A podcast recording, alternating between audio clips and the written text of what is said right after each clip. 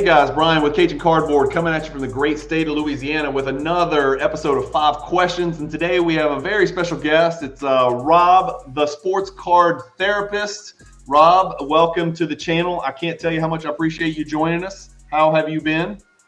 Brian, man, thank you, thank you, thanks for having me on, man. I've been, uh, I was saying to you off air, uh, been been watching what you've been doing from afar, man, and uh, and love what it is that you're building down there in Louisiana, man. So thanks for having me on.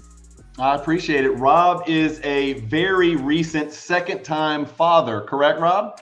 Yes, sir. Yes, sir. Actually, within the last week of recording this, just had uh, had my second child. He was a healthy baby boy. Came a couple weeks early, and uh, but you know I'm always looking to make that new addition to the PC. So I was happy about that. If you had to describe having a second child, giving birth to your first son, and being on my channel, which one kind of ranks higher on your life your life goals, your life challenges that you set for yourself? Well, I tell you, man, it's like I knew having my son, you know, my wife giving birth to my son and my him being my first son, I knew that was gonna be one of the best life events ever. But the fact that I'm actually here with you right now, that yeah. absolutely makes this best week ever, without That's great. Doubt. You're, you're Rob, you're Cajun by osmosis today. I know you're in Connecticut, but you're you're Cajun by osmosis. Just being near me, um, fellas. Look, if you're watching the channel and you haven't checked out Rob, this is his Instagram page right here. He's sports card therapist. Go give him a follow. Tons of great content. Uh, I found Rob primarily through his YouTube channel, Sports Card Therapist, also Sports Card Therapist on YouTube. So go check him out. Give him a subscription for sure. Uh, that's kind of how I stumbled upon uh, on Rob's channel and kind of got to know Rob, you know, uh, from a distance. And then we have a mutual friend, Amil, um, Sarfani, and so you guys host a show called The Bounce, which I love and I watch every single week. Uh, I don't ever miss uh, an episode of that. Um, how's that been doing that show with with uh, Amil, Carrie and Amil? Yeah, man, I tell you what, uh, Amil has been an incredible, incredible addition, I think, to my content creation space. You know, it's like, uh, you know, I was doing sports card therapist, um, you know, at that point for probably about six to eight months and everything was going great you know growing the brand and and kind of uh it felt like i was kind of pulling in the right direction you know so to speak and uh and just being able to link up with him and i had him on my show then i went on his show then we kind of we got great feedback and and, and we started talking we're like we need to just kind of collab what would a collab look like yeah. for us and, and we spent probably about a month trying to figure out like okay we think we want to do something together but we're not exactly sure what like what would it look like? And and you know i think he had to look at it like well how would me pairing up with him affect the slab talk brand? And i had to look at it like how would me pairing up with Amil impact the sports card therapist brand? And uh and i think at the end of the day you know it just it, it's turned out to be something great man. And you know it's it's it's it feels feels just like I'm talking with one of my best friends about cards on a weekly basis. It, it, it, does. It comes off natural. It's addition by addition. You hear addition by subtraction. This is a, truly addition by addition, and uh, I think both of you guys bring a lot of great stuff to the uh, to the world of, uh, of social media and content for sure. All right, I know you're strapped for time. Let's get cranking. Ten words to describe yourself, Rob. 10, 10 words or phrases to describe yourself and how you fit into the hobby. All right, ten words to describe myself. I would say first and foremost collector. Collector, then I would go with content creator. Vintage, mm. goat goats, level up, therapist, which is my my day job, and uh, self care. So collector, content creator, vintage, level up, goats, therapist, self care. Boom. Impressive. Boom. You, you didn't even need 10. You're, you're the first person who hasn't needed more than 10. You, you knocked it out of the park. You knocked it out of the park. You got your priorities straight. All right, let's get cranking. Question number one Rob, if you had to divide yourself, okay, into a collector and investor by a percentage, you got 100% to work with. What percentage of Rob is collector and what percentage is investor? Great question, man phenomenal question. Love it. Um, I think at this point, I'm probably 75% collector, 25% flipper. Um, and So when I got I got into setting up shows just about a year ago. So I've been setting up at shows now for about a year. You know, I'm up here in Connecticut on the East Coast. We have an incredible amount of shows. Um, we are just, you know, our cup runneth over with shows, and uh, it's it's phenomenal. And uh, started setting up at shows, and I primarily started doing that because. I wanted to do it for content for the podcast. The podcast has always been my number one priority. And so started setting up and I started realizing like, wow, setting up is really helping me level up in my collecting much quicker. Much quicker is it helping yeah. me level up, kind of shuffle out some inventory and you know, grab my cards. But, you know, just like I think most of us, you know, from being a kid, you know, I was a collector. So this hobby to me I feel like a kid. When I'm making deals, I feel like a kid. When I'm talking cards, I feel like a kid. When I'm talking to a grown man like you, two grown men here with kids, I feel like a kid still. You know, it yeah. doesn't feel like I'm yeah. I'm trading stocks or anything like that. It feels like I'm trading baseball cards. Yeah. And I'm with you. And it's funny in your description of yourself, you and I'm just kind of I'm looking past you right over your ear. When you describe yourself, you include goats as one of your few phrases to describe yourself in the collection. And it's funny because they are microscopically tiny in the background. The cards that you have behind you are microscopic for me, but I see the LeBron Ultimate Collection auto. I see the Hulk Hogan.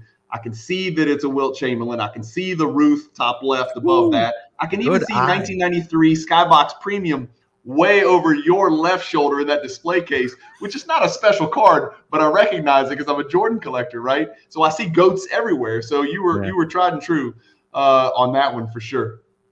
Oh man, absolutely. And you know what? So this glass case right here, um, this is really what my primary PC is. And and the beautiful thing about you know my PC is it's not something that has really set me back a, a lot yeah. of ways. You know what I mean? It's like these four cards are my PC too, but this right here is the nostalgia PC. So it's like I this entire case is all slabs of basically junk wax that I grew up just loving.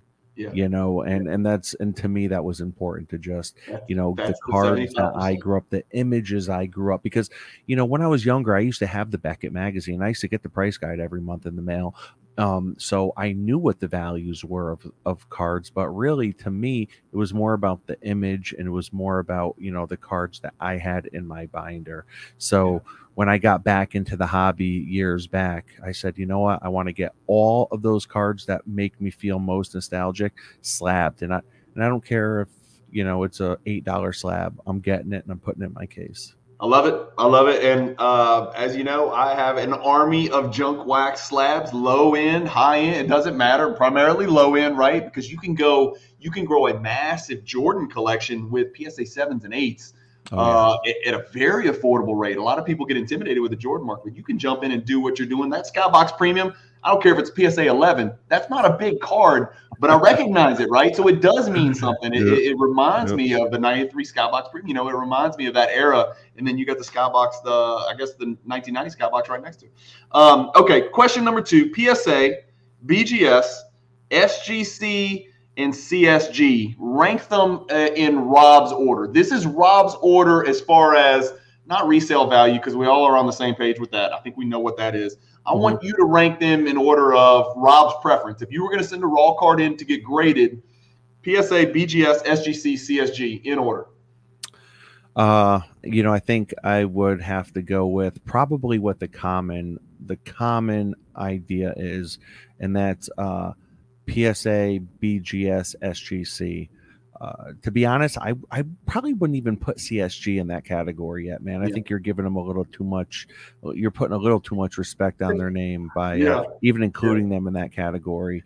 Uh, you know, just I think they're still really trying to find themselves. You know, and it seems like they're doing big things by you know partnering up with with eBay and becoming the uh, the number one authenticator for them. But you know, the fact that they just you know they they've only you know had to redesign their entire they did a complete overhaul of what their design yeah. looks like and it, it feels like they're still trying to find their lane in the market but I, I, but you know to go back i think bgs is truly at at risk of being replaced by uh, sgc They're right there, right? I agree with you. Uh, so you see a big three like I do. I was being polite, including CSG. They got a lot of yeah, money yeah. behind them, and they've got that affiliation with eBay. So I think that they're gonna they're gonna fight the fight.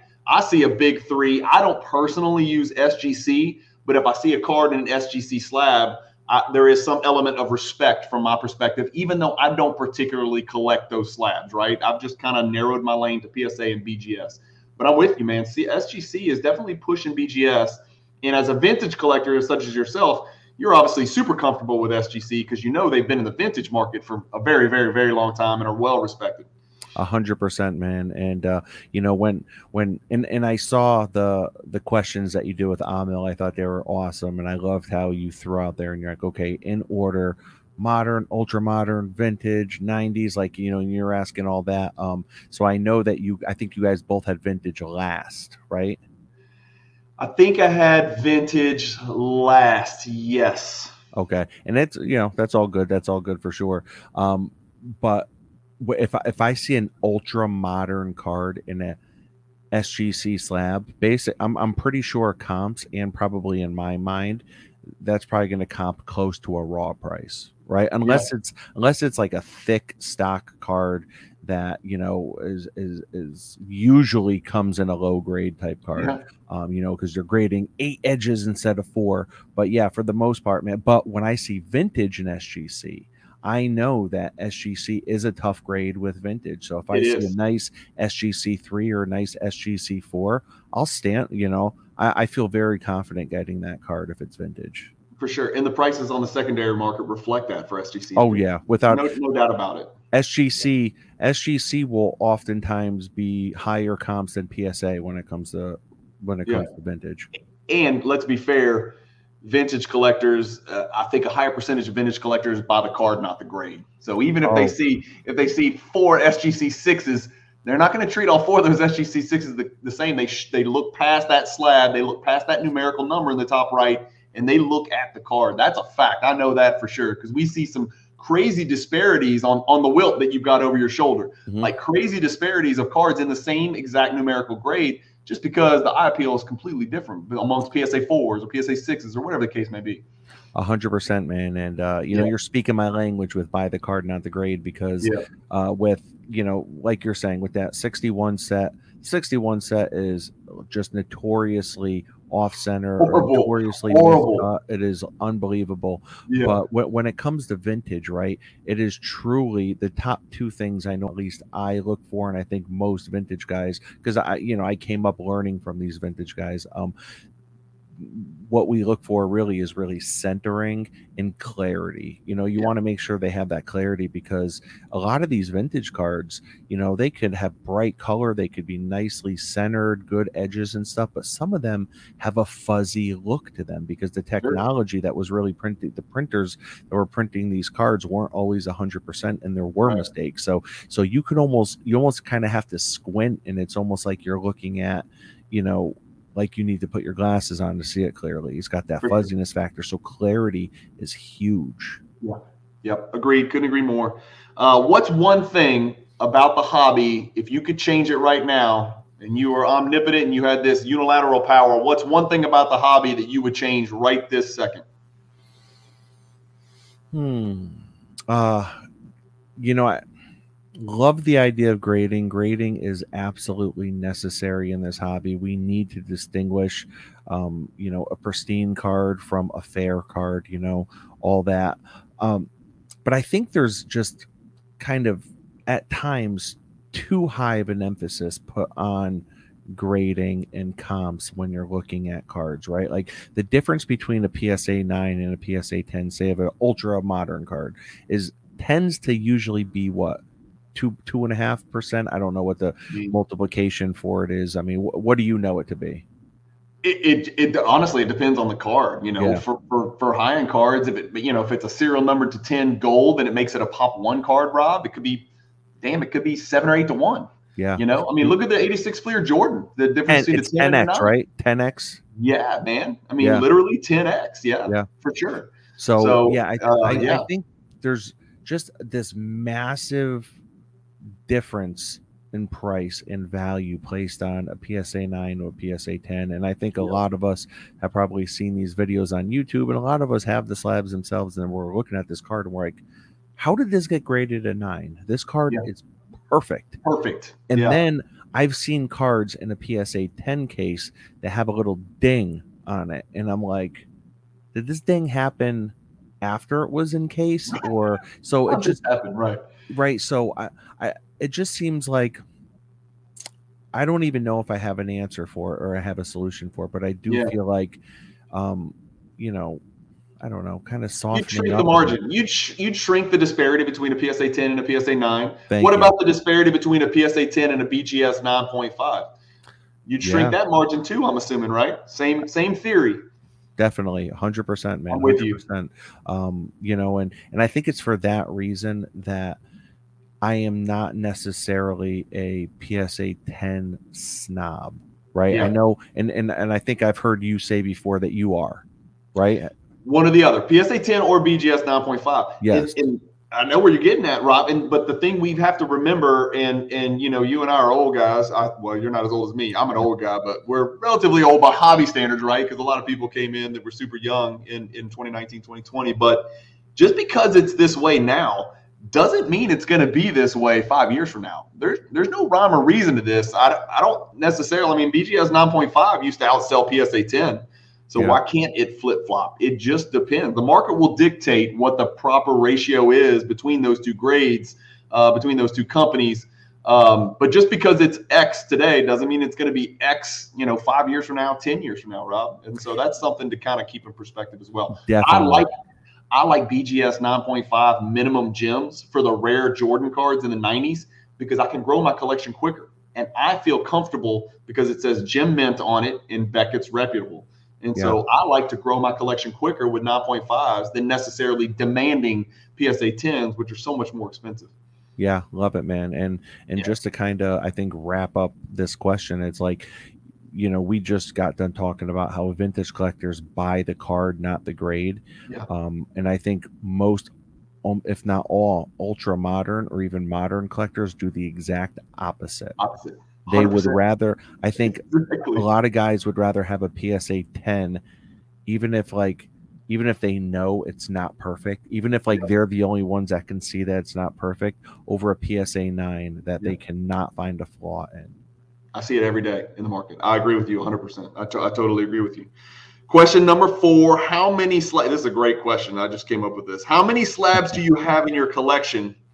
And is that too many or not enough? Hmm. Approximately. Yeah, and, and this is a tough question because I think I have I I kind of have two different collections going, right? It's like I have my inventory and I have my collection. And Yeah. my inventory are, are cards that I have no problem putting out there for trade bait. I have no problem moving on Instagram or moving at shows. So, and my inventory cards can range from, you know, probably f- um my inventory ranges from probably about a hundred dollars to 20k and i probably have about 20 of those slabs in that in that ballpark probably about 20 slabs right now that i'm Okay. always kind of shuffling in and out now my actual pc as you pointed out as you can see behind me i have cards ranging from five dollars to 70k and i probably have about 70 of those slabs and those are slabs that i will probably never move um, chances are most most of the slabs that I do have in there people wouldn't want at this point, but they mean something to me and they're important to me. Yeah. So you know, in total, I probably have about a hundred slabs. So are your big boys over your right shoulder? Is the LeBron, is that card not going anywhere? Or is that card, is there a price for everything? Well, and I think I've heard you say this before, right? There, there's there's a price for everything. What am I gonna think turn down a million dollars for this card right now? The value's I think a little under 100k for that card. So would I turn down a million? Of course. not. Yeah. but um no yeah these th- the cards i have behind me are are long-term holds in my opinion unless i have an opportunity to move up into a higher grade of the yeah. same card, you know. Yeah. Um, but yeah, I mean, I, I long term, I absolutely believe in the LeBron Ultimate Collection. It's numbered out at 250. Long term, I absolutely believe in the 1933 Goudey Babe Ruth. Yeah. Uh, long term, I definitely believe in Hulk Hogan's true rookie, the 1982 Wrestling All Star on card auto. You know, it's like so. Those cards I do believe in long term. So for me to move them, um, you know, now I would. I mean, why we won't I? see those in your display case at the national. Probably not. Yeah. No. Yeah. Okay. you answered my question. That's my question. yeah So, but you didn't answer. Is that is that too much or not enough? Where do you see your collection five years from now? More slabs or fewer slabs? I know you love, and you and Emil talk about this all the time. You like to consolidate, and you like to, you know, the ultra modern people call it coloring up we call it leveling up, right? Because we're not really chasing necessarily colors and rainbows and all that, but leveling up. Uh, you see yourself having more slabs or less slabs five years from now? I have not heard anyone call it color up before. Really? Oh, it's I mean, so- all these ultra modern people, they're like, yeah, you got to color up, you know, base, silver, you know, t- take your greens and your reds and turn it into oranges. Take your oranges and, and, and your blues to two ninety nine and turn it into gold. You, you never heard that? Color so This is this is like oh, one love. old man telling another old man about what the term lit means. so that's what that yeah. is right now. So so yeah, so I'm all about um, you know, consolidating. I'll buy some more stuff that I feel like yeah. is probably liquid or that I can move at some point boom, consolidate again. So yeah, I mean, five years from now, I see myself having less slabs. I mean, ideally, five years from now, I would have you know maybe twenty slabs in a safe somewhere or yeah. sitting behind me as I'm doing content. But yeah. you know, it's just yeah, probably twenty slabs that you know hopefully are valued in the high six to seven figures. That all means something that are all recognizable. Just like I can recognize those four over your right shoulder yeah. right now. You want 20 of those, and I don't blame you. Yeah. Um, I think that's a plan, man. Um, as an investor right now, mm-hmm. okay, mm-hmm. in this market, given what we've seen maybe over the last 12 months, but specifically last 90 to 120 days, generally speaking – would you rather one $100,000 card or five $20,000 cards to work with? Well, I tell you, over the last six months, what I did was I liquidated a lot of my inventory and a lot mm-hmm. of my collection to get one big LeBron card. So that was kind oh. of like my chase card. That was my goal. I got that. So my mindset really has always been to go for the big boy you know, yeah. go for the big boy. However, after hearing this question, I think the collector in me wants to take the five cards because I already know the five cards I, I would I would purchase immediately. I would I would evenly split it up over about 20k and I would buy the highest grade of these five cards right here. The 57 Topps Bill Russell rookie, the 52 Topps Willie Mays, uh, the 48 leaf Jackie Robinson, the 1984 star Michael Jordan, and I would probably want to buy back my 1951 Bowman Mickey Mantle True Rookie because that was actually one of the cards that I moved in order to secure the LeBron Ultimate Collection, and yeah. uh, and that just is kind of like left a void. It's, it's left feel. a void in me. You, you, feel the void with that one, right? The others, yeah, you did what you had to do, but that's the one you feel that you know you got to replace that void one day, and it's just on your shoulder right there, reminding you. Hundred yeah. percent, and and really, even value aside, like like if you were to tell me like the 51 Bowman and the 52 Topps, which is obviously the holy grail. The, yeah. You told me that they were equal value, or you put one or the other in front of me, and you're like, this one's worth 50, this one's worth 50. I would take the 51 Bowman Mickey Mantle 10 times out of 10. That's yeah. his true rookie, his first ever, you know, released card. It just love it. Rob, I can't tell you how much I appreciate you coming on. I know you're busy. I, I don't know how you soundproof that room. I haven't heard any babies or two year olds or anything. Uh, your microphone, I'm already jealous of your I have microphone envy, obviously. You know, your audio is absolutely fantastic and you got a voice that's perfect for YouTube. So I'm uh, I'm following in your footsteps. I'm looking up at you and Emil and some of the other great content creators and just hoping that I can uh, keep up with you guys and, and collaborate and do some stuff with you guys in the near future. But thank you so much for coming on our channel. Brian. I appreciate you, man. Thank you. Keep it up. Okay. Have a great night, Rob.